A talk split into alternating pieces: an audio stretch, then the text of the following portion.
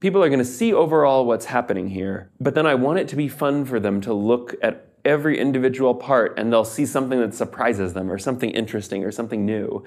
And I sort of wanted it to be a thing that you had to explore.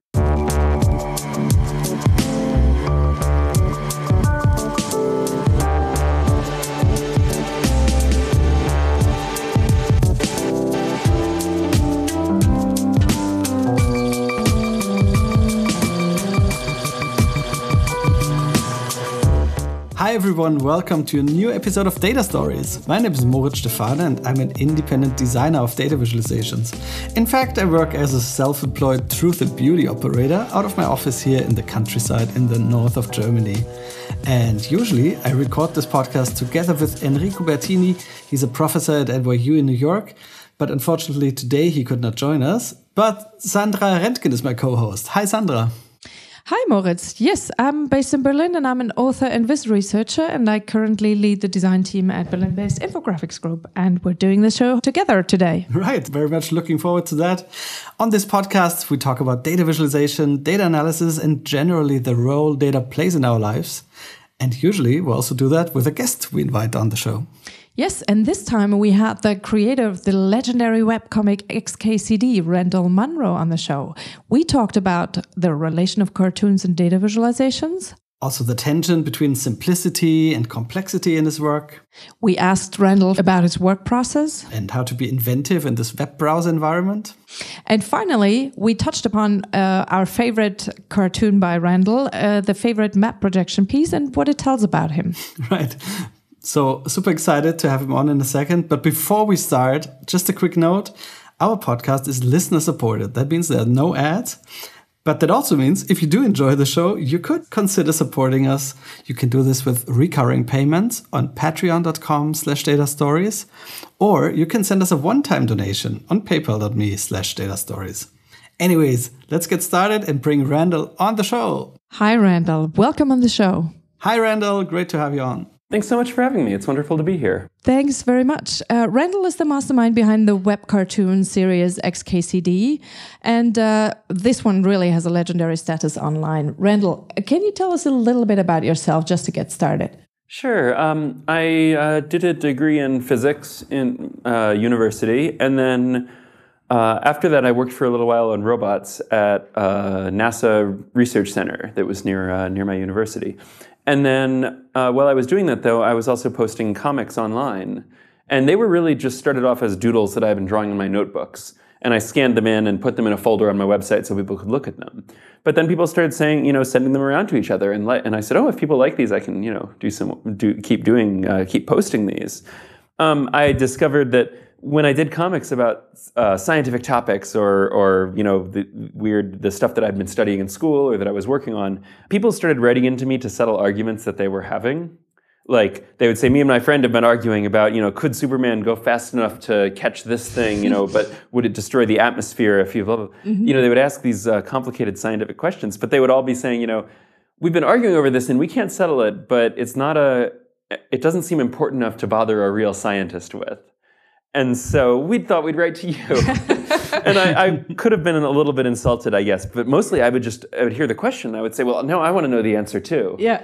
And so I'd sit down and do like six hours of research and then, um, you know, get an answer. But they'd like, they would have sent me a message on, you know, an instant messaging program or something. And then I'd go to send it back to them and, oh, they've disconnected, you know, oh, they're see. not there anymore, you know, and uh, and I would think, well, you know, I did all this work to try to answer this question because I, I was curious, mm-hmm. and I should do something with this, you know. Mm-hmm. And so I put up a call on my website where I asked people to submit their questions and started mm-hmm. writing up my answers to them. And it turned out to be really fun. I had a lot of fun, like trying to uh, do research and figure out these these topics and then explain them to people in kind of a fun, simple way. Mm-hmm.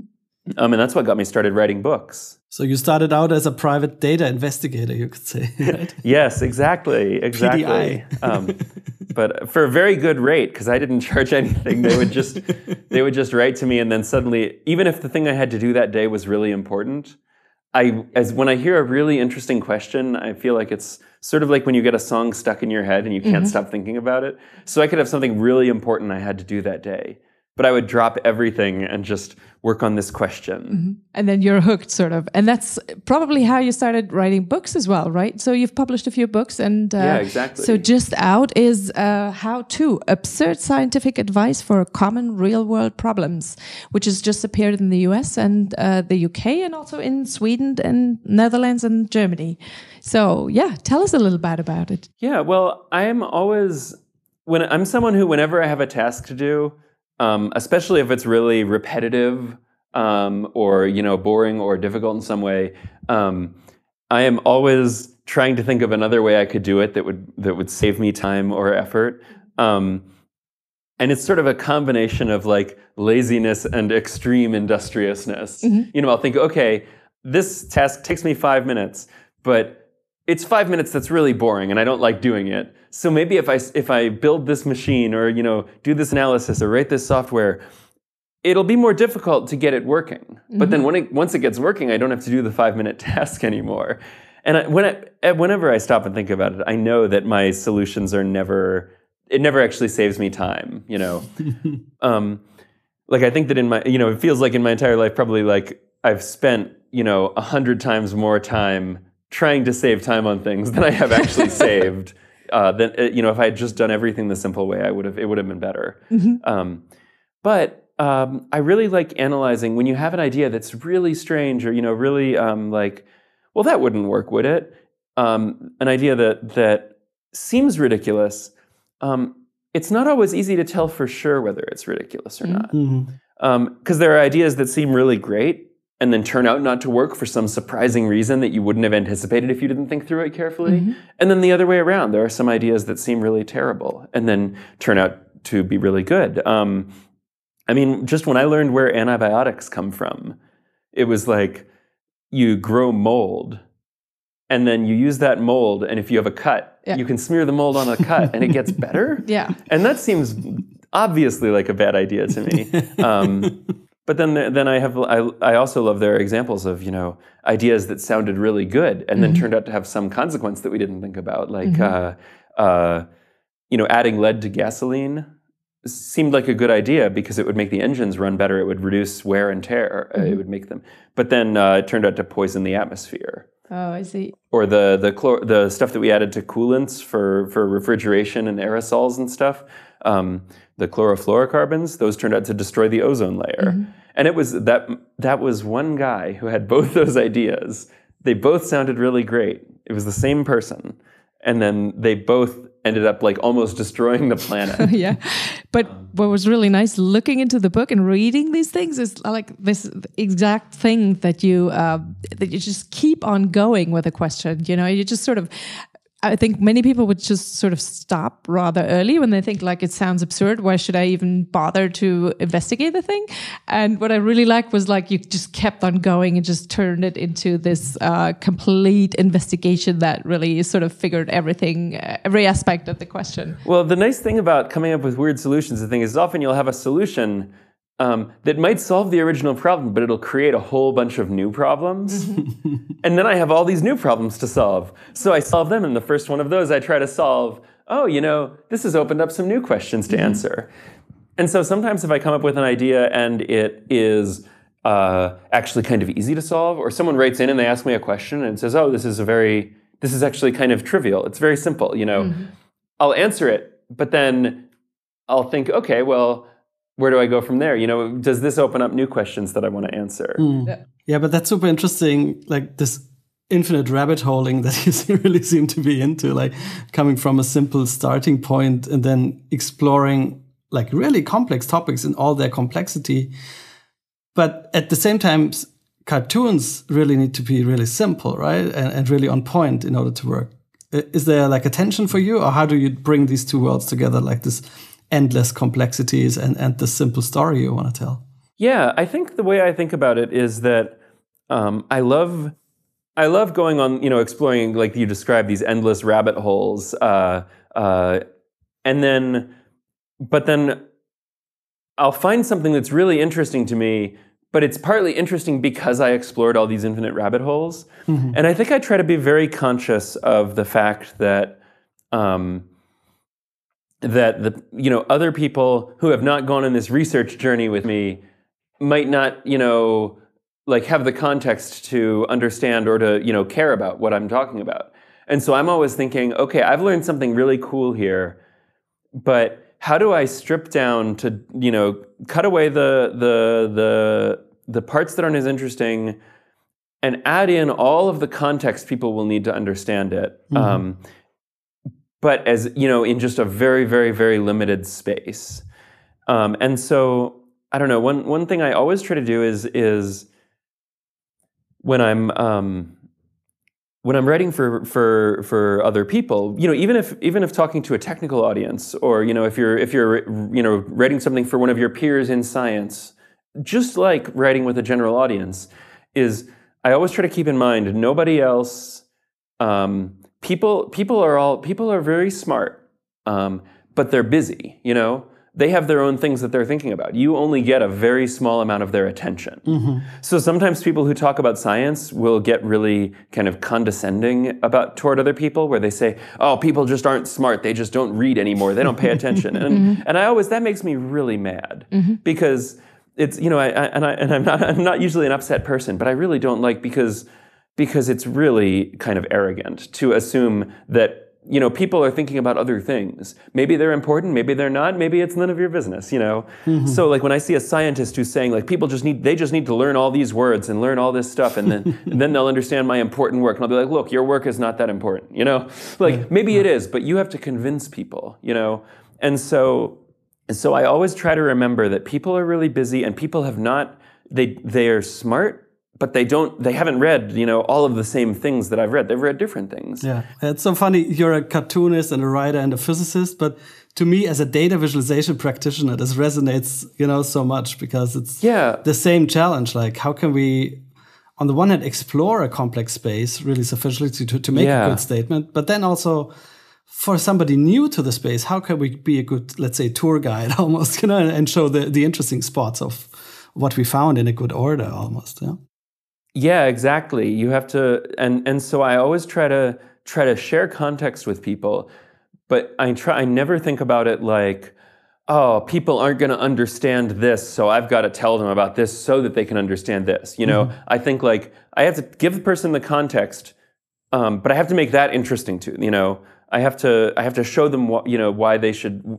and why they should care about this, and you know, and I don't like telling people like you should care about this because that that doesn't really I don't know. Maybe you shouldn't. You know, people. it's just you think it's interesting, yeah. and that's how you want to make it. Why yeah, you want to make so it fun. I always try to think what do, what do I think is interesting mm-hmm. here, and then try to communicate that to people. Mm-hmm. And if they don't think it's interesting, that's okay. You know, people sometimes ask me like, "Well, you studied physics. How do you get more people? How do we get more kids to study physics? You know, or study science?" And like that seems very very like noble to me. But the truth is like I don't know whether more kids should study physics, you know? Because, because like sometimes I say, okay, yes, you know, science is really interesting and it's very important. But the, I always sort of wonder what they mean when they say more kids should study this. They don't say like instead of this. But is there some other field that they're trying to take kids away from? Yeah.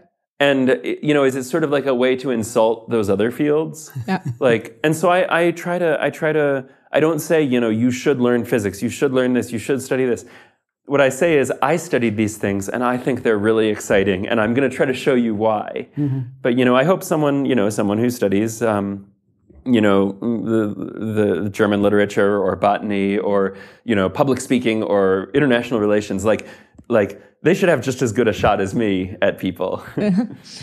So why we are really fans of, of your work of XKCD and of the books is like we love this combination of like the, the comic strip uh, storytelling and and then what we of course also really love is your uh, you know your your uh, humoristic treatment of vis methods or you know just playing around with uh, Viz tropes and data visualizations and, and scientific ways of showing things and, and visualizing things. So what we say is your uh, relation to data viz or to you know visualizing in general? Have you worked with that um, a lot as a scientist? What was it? What was its role in your training, for instance?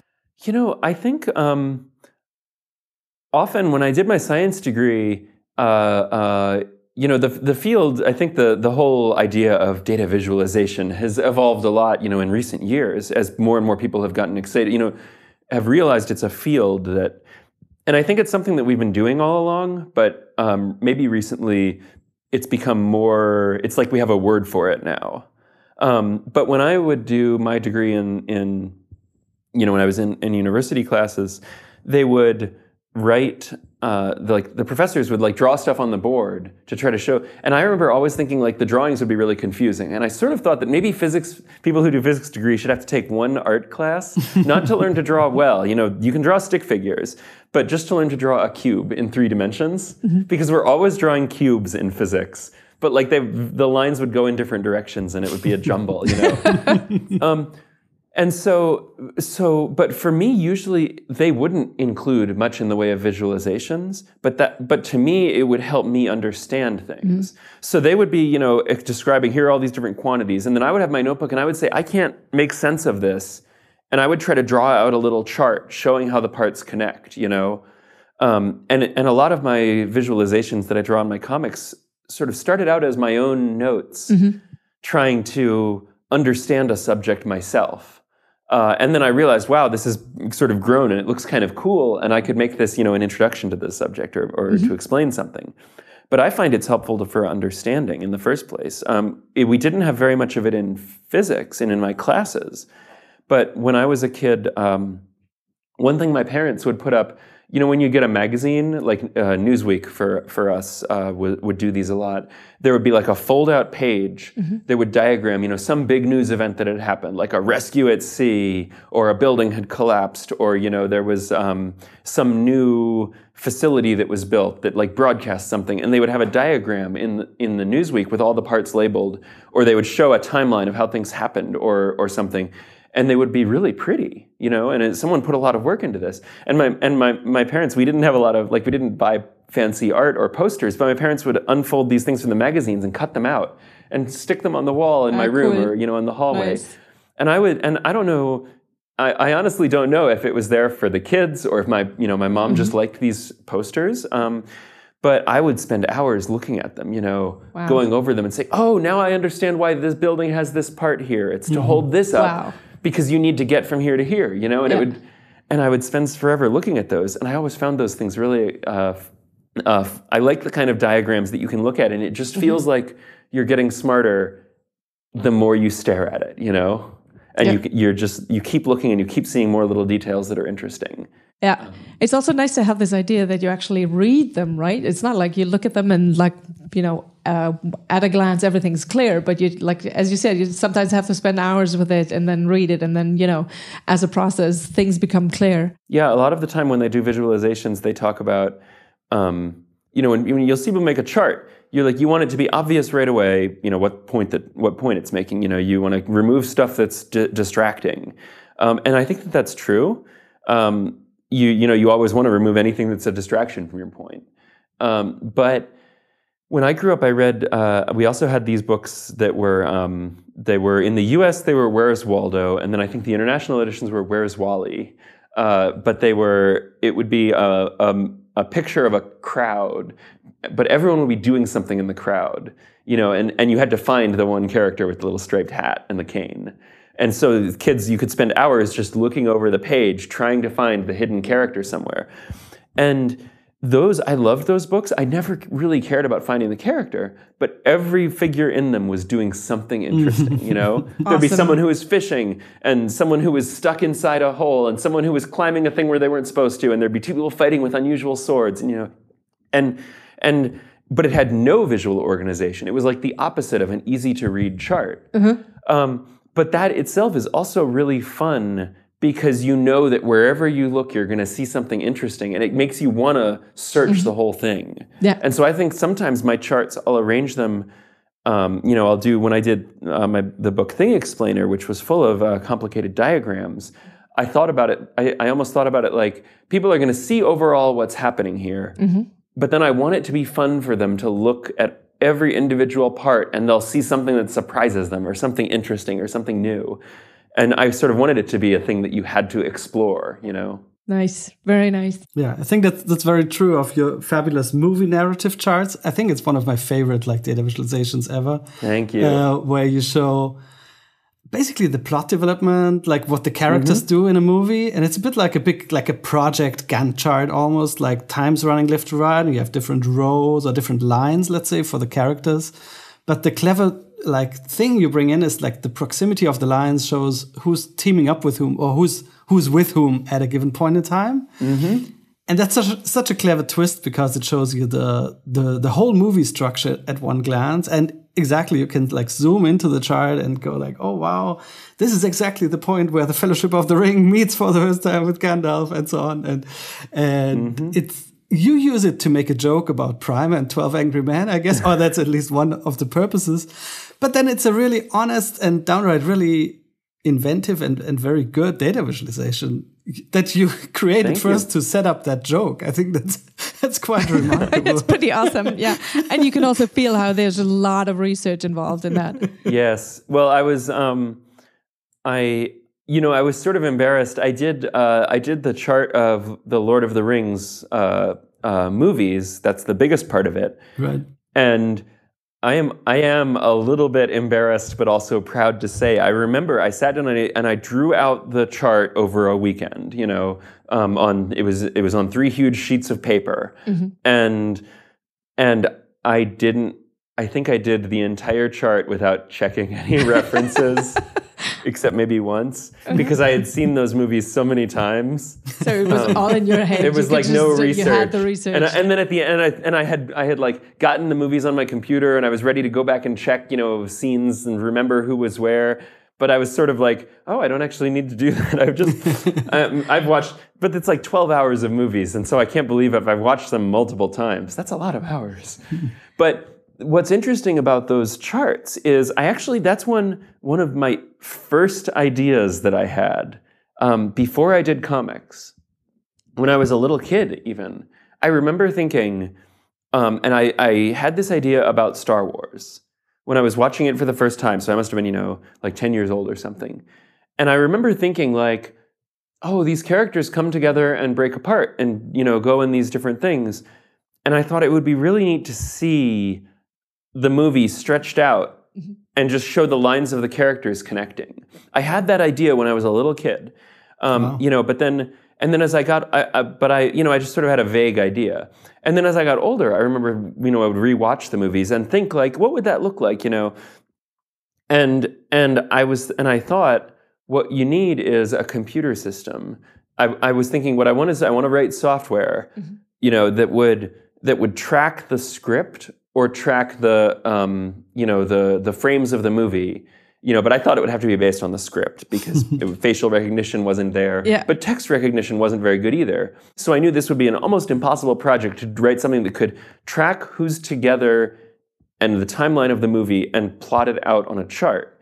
Um, but i thought it would be really interesting to build you know but even knowing that technology was going to get better i knew that was a really hard thing to build. And it was certainly beyond me and so I just thought, like, oh, that would be really cool to make someday, but tech- I'm not going to be able to do it, you know, probably ever, but certainly not for a long time until until there's better software out there.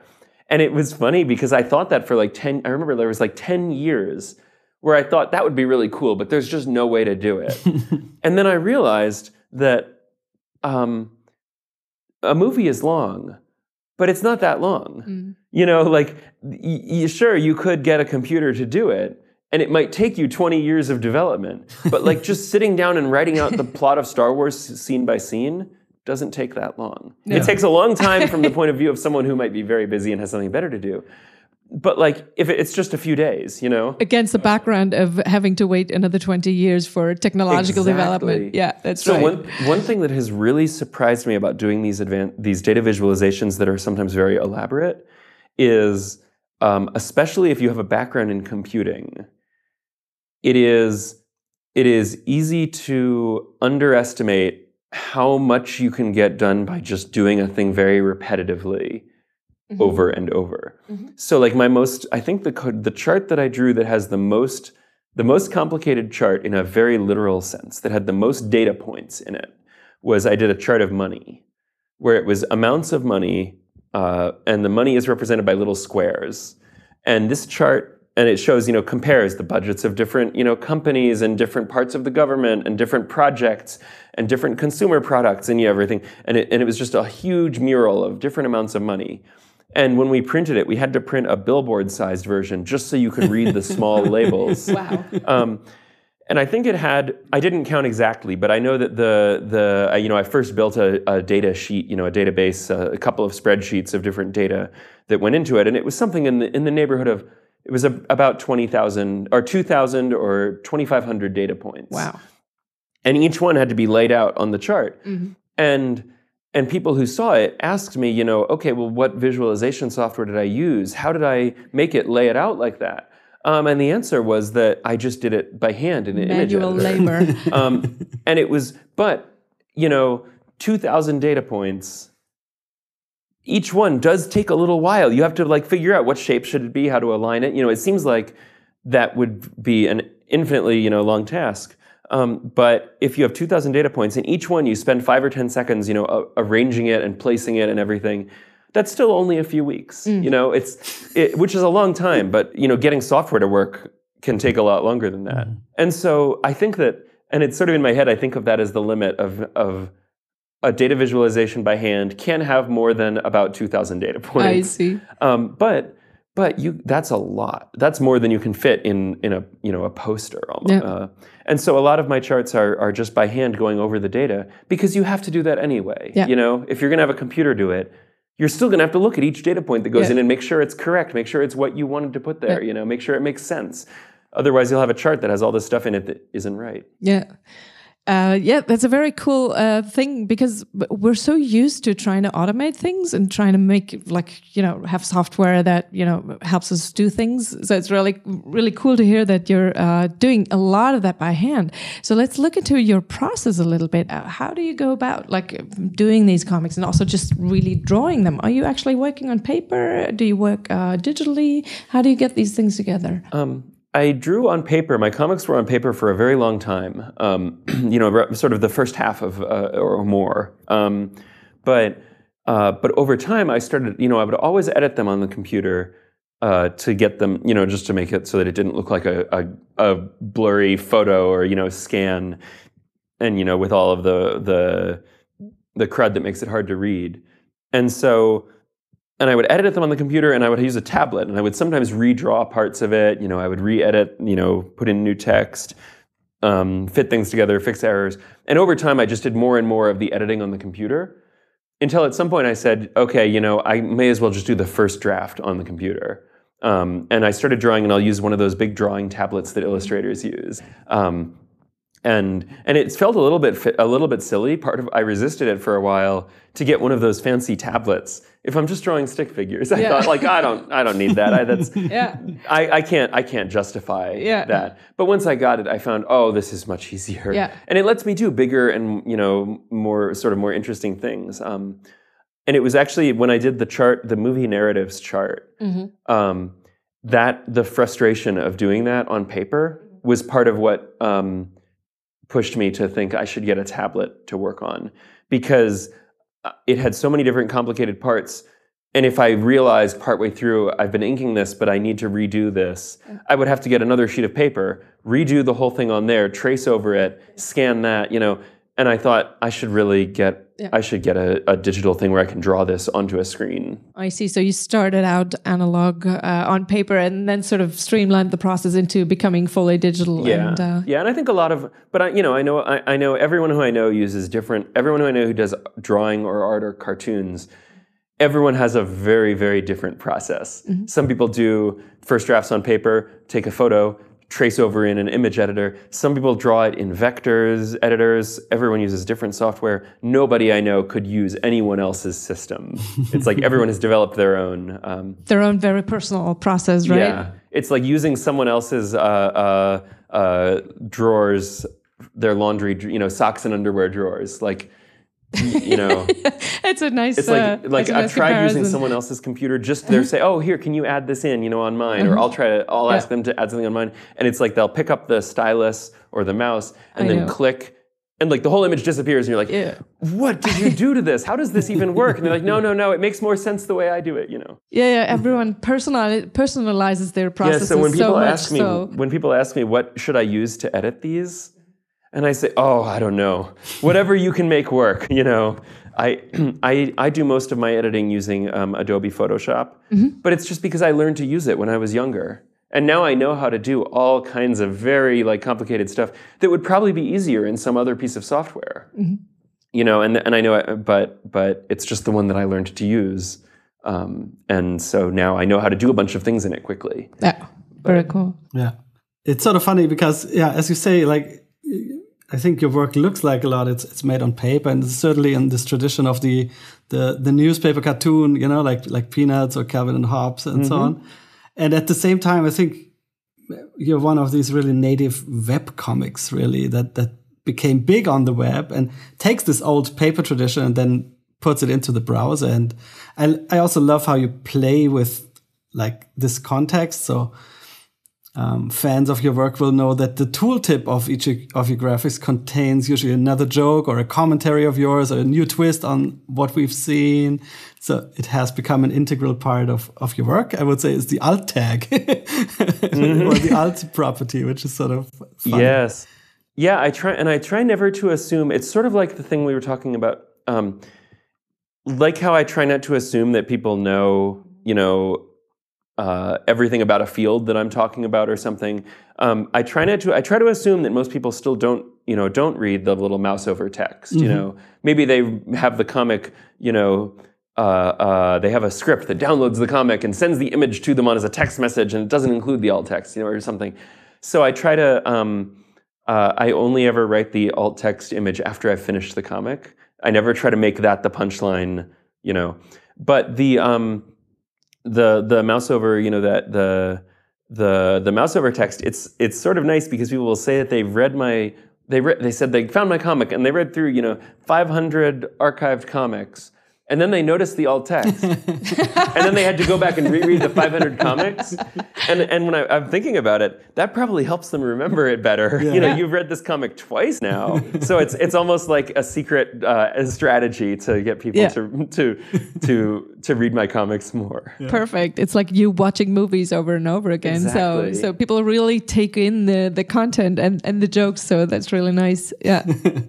Yeah, th- this this Trojan horse strategy is interesting. I think it's a it's part of your work, anyways, right? Is this? Um, I think you tackle big topics as well, like like politics, climate change, cancer, and I I think you, you managed to somehow tackle them in this in this cartoon format or, or in this data investigation format. Um, what, do you think is the role comics can play or, or web comics in, in in talking about these big questions? Is like the the court jester's role, or can you uh, do you see this actually as a as a form of of journalism uh, or an alternative way to educate people? What's your take there? Um, I don't know. I think I think um, anyone you know there are, there are things that that you know I feel an obligation like I feel guilt you know like uh, pressure you know I want to talk about um, and especially any anyone who does anything with science um, and talking about science or or or teaching it or whatever feels stress about um, about w- trying to understand what what has gone wrong with uh, uh, climate change, because especially in the United States, the public view is so different from the scientific view. The public thinks, oh, maybe this is happening, you know, but we aren't sure how bad, and we aren't sure what, you know, maybe humans aren't causing it, maybe they're not. And the scientists all understand, you know, here's what's going on. Uh, it's it is very bad. We're headed on this course. We're just trying to decide how much, you know, how bad it's going to be. Um, but we know exactly, you know, humans are having an effect on the climate in this way, um, and it's such a disconnect. And so, and I think everyone, it's easy, like everyone kind of blames, you know, isn't sure who to blame. But if you write about science for the public, you have to think like, is this my fault? Did I do something wrong? Did I explain something wrong? Um, and a lot of it is that there's been, you know, there, there, there are lots of um, business and political inter- p- political groups who have an interest in making this confusing. It's like with cigarettes and smoking um, where there's you know kind of misinformation, but also people who just have an incentive to kind of muddy the waters. And so I think that scientists sometimes people will blame scientists or scientists will blame themselves, um, and it's not their fault. It's not their job to explain things to the public. You know.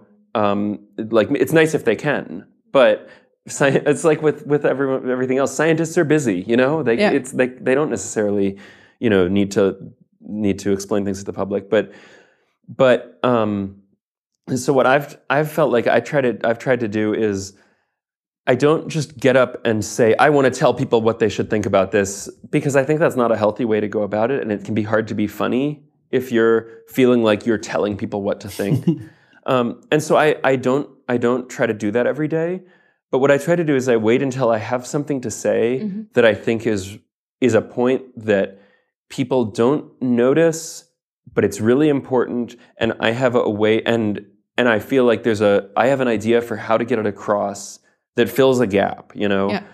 And I have something to say that isn't being said that's unusual, you know, that's and that I think could make a difference.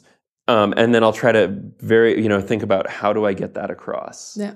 But it seems very interesting and, and important what you said earlier that, that there's um uh, that, that you sort of try, have to think about how can you get something across that is not that comes not across in a condescending way and to just sort of assume people are smart but that they're busy and can't just know everything and that, that, that you need to provide context.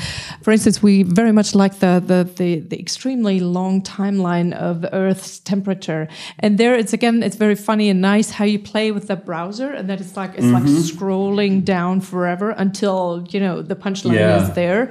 And it's like it's it's this really cool thing because it's it's a nice experience to just look at it and scroll and scroll and scroll um, and then in the end the jaw sort of drops and you're like oh my god um, but also it's this nice way of putting it because it's not you know it's not too it is a serious thing but you know it's still it's still a nice way to put it Yeah, it was. It that's something where I I found that data set, and I've I would hear people saying, um, uh, you know, well, the climate has changed before, so it's changing again, but you know, this is normal, and and we don't know everything about what happened in the past. But when they say the climate has changed before, what bothered me was that they they are talking about changes that were very different from what's happening now, and changes that were very dramatic. Um, now, in um, um, where I live, uh, uh, 20,000 years ago in Boston, Boston was under over a kilometer of ice. And the climate was, you know, five degrees colder than it is now. And, and I just think that's helpful context when we talk about how the climate has changed before. One, it changed very slowly, and we're doing a change like that very quickly. And two, um, and you know, maybe it did have quick changes that we don't know about that were smaller, but the changes that they are talking about when people say the climate has changed before, the ones we know about, those were slow. And the and those changes were really big in in in a subjective sense. You know, the we had a mile a you know a mile of ice over cities, and now it's you know farmland. And so I, it isn't reassuring to say the climate has changed before. And so I found these data sets and I said, you know, I'm amazed that it's so little temperature change. You know, there are some other things that change too about the Earth's orbit, but you know, that the that the such a small temperature change and so so slow in a geologic sense uh, uh, happened in the past, and then now we're having that same size change, but in a very short time. And I wanted to figure out how do you get across those different time scales to people. Yeah. Um, and so I, I thought about that one for like it was like two years on and off, trying to figure out how can I show this to people in a way that will get across to them what impresses me so much about it. And and I finally, you know, and, and then I and it, and I did this this comic, and you know, it, actually drawing it didn't take very long. But I talked to a couple of of of the the world's top climate scientists about that because I wanted to make sure everything I put in there I could stand behind, you know, and that's something where it's it's a really difficult, you know, editorial decision uh, how to how to show something, what context you have to leave in, and what context to leave out, and what to you know Uh, balancing making it simple and making it correct is really a challenge for everyone.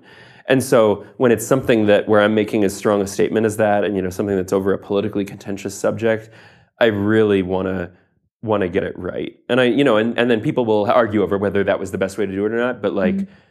I I spent a long time on that, just making sure every line I drew in there I can justify. I have my reason why I did it that way. You know, I think it's right. And um, even if no one, most people don't even notice that or care. If someone wanted to argue with me over it, you know, uh, I wanted it to be something I could stand behind. Yeah, but I think that that's so quintessential to your work. Is like you do the work. You actually put in a lot of work into the research, right?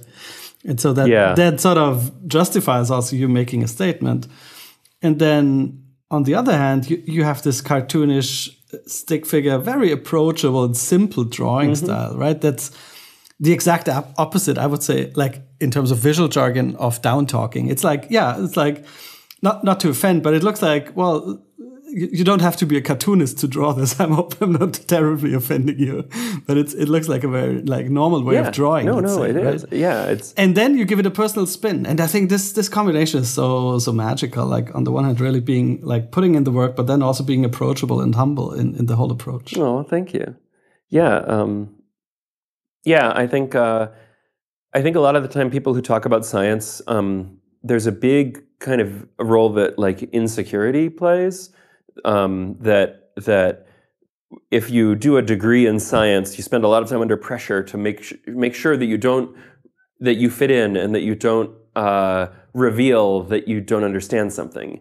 You know, and so people are are very very nervous about admitting uh, about admitting that they don't understand something and so it may, but it makes them tend to I think use more scientific terms that they where they they don't need to or they they use more um, just when they're trying to prove that they understand something Right. um, but that can get in the way of of speaking clearly. Uh, um, sometimes the terms are necessary or important, and sometimes you know it's important to to get certain details right. But then other times, I think people will get too fixated on um, not asking silly questions or not you know using simple terms for things because they're worried that it will make them look like they don't know what they're talking about. And so people will get very pedantic and jump on each other over that kind of thing. And and I try not to do that, even though you know I had that same background and I have those same impulses. Yeah. You know. Yeah, yeah, that's certainly good.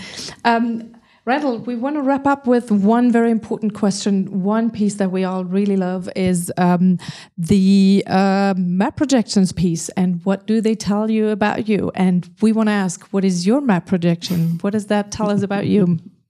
Um, so I, I did this chart of all these different projections, and and and I love this problem because it's like this fundamentally unsolvable problem of how do you draw a spherical map on a flat surface, um, and it's something where where no one solution is clearly optimal, um, and that means that there are a whole bunch of different ones that sort of compete, um, and the the the different projections work different, you know, have different benefits and different problems. Um, and so I had fun going over them and judging people, uh, uh, you know, for, for like try to think, well, if you like this projection, what does it say about you?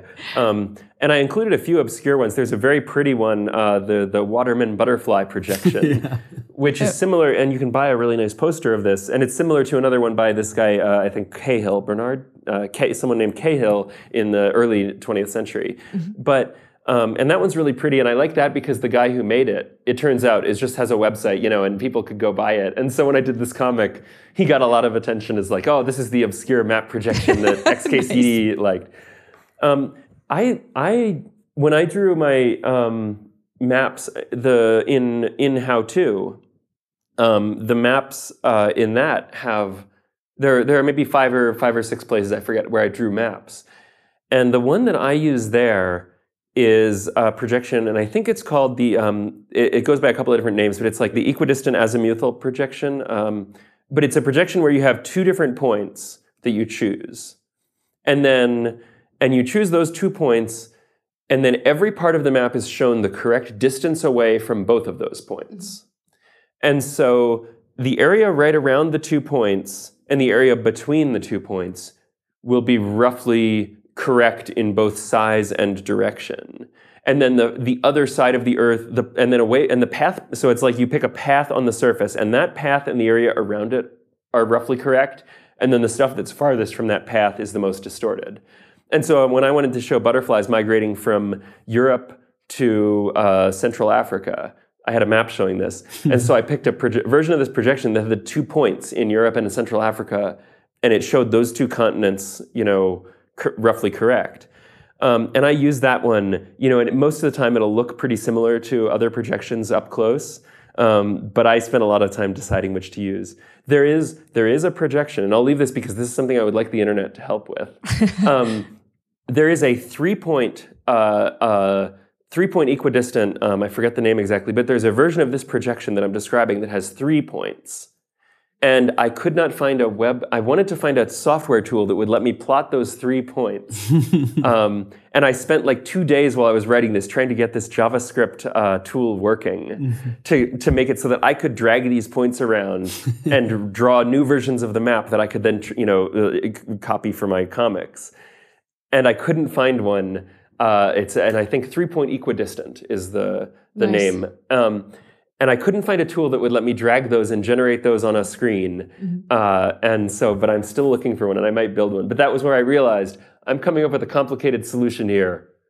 I need to stop this. It's getting too complicated. I need to just write my book, and that's always the problem I run into. I see. But so the personality of the of the projection would something uh, would be something like you know uh, trying to fit it into the this specific situation. yeah, I think I think tackle. it's that that we like thinking about which one is best. But like if you look at enough different projections and enough different places, you understand that there's no best projection. There's just the best projection for the thing that you want to show to people, mm-hmm. you know? Um, but but so I think that when we're just talking about general world maps, I think that there are the the ones that the like the National Geographic Society chooses. The international there's the and the the Winkel tripel projection is a good one, um, and there are a few others. But I think it's like but it still it depends on what you want to show in what ways. Yeah. So I like finding the right projection for a specific task. I see. But sometimes yeah. to a fault. Sometimes you don't need to spend days trying to get this one projection working. You should just use a. They're going to look the same anyway. Your hand, if I'm, I'm hand drawing them, so like they're not going to be perfect. Yeah. But we really love the idea that you know visualization types or chart types or projection mm-hmm. types sort of have a personality, and you can sort of yeah. uh, judge people in that. Yeah. I'm just hoping Philippe Rivière is listening to this and will come up with a observable notebook with your three points in a couple of days. Like uh, crossing my fingers great. here. Sure.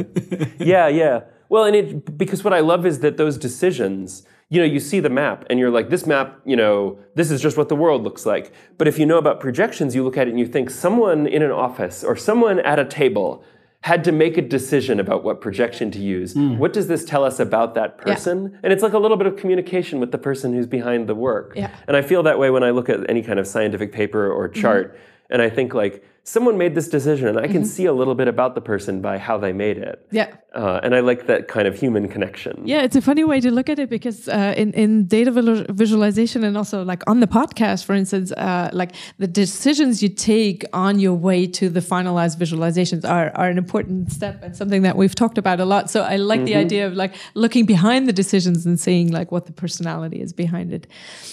Okay, I think uh, we're wrapping this up here, and uh, thanks so much for joining us, Randall. It's no, been so uh, a great pleasure to could, hear about. I, the... I could. I, I, always love talking about it, especially this kind of visualization stuff. Uh, awesome, so yeah. cool. So thank you so much for having me on. You're more than welcome, and yeah, we've we've been very happy to hear about yeah how you tweak and work with the with the visualizations, and uh, yes, yeah. Well, thank you. Thank you, Randall. That was fantastic. Really, thank you. Thank All right. you. Bye bye.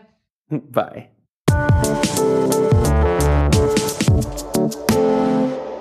Hey folks, thanks for listening to Data Stories again.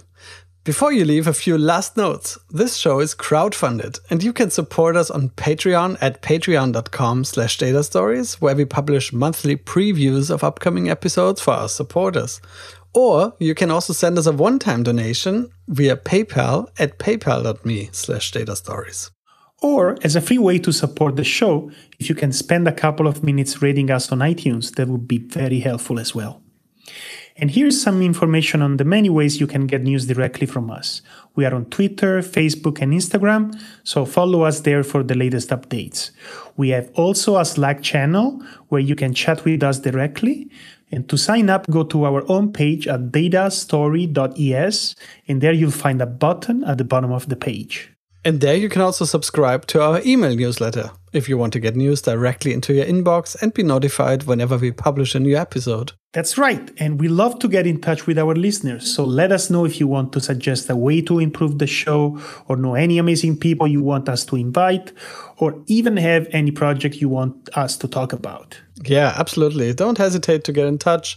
Just send us an email at mail at datastory.es. That's all for now. See you next time, and thanks for listening to Data Stories.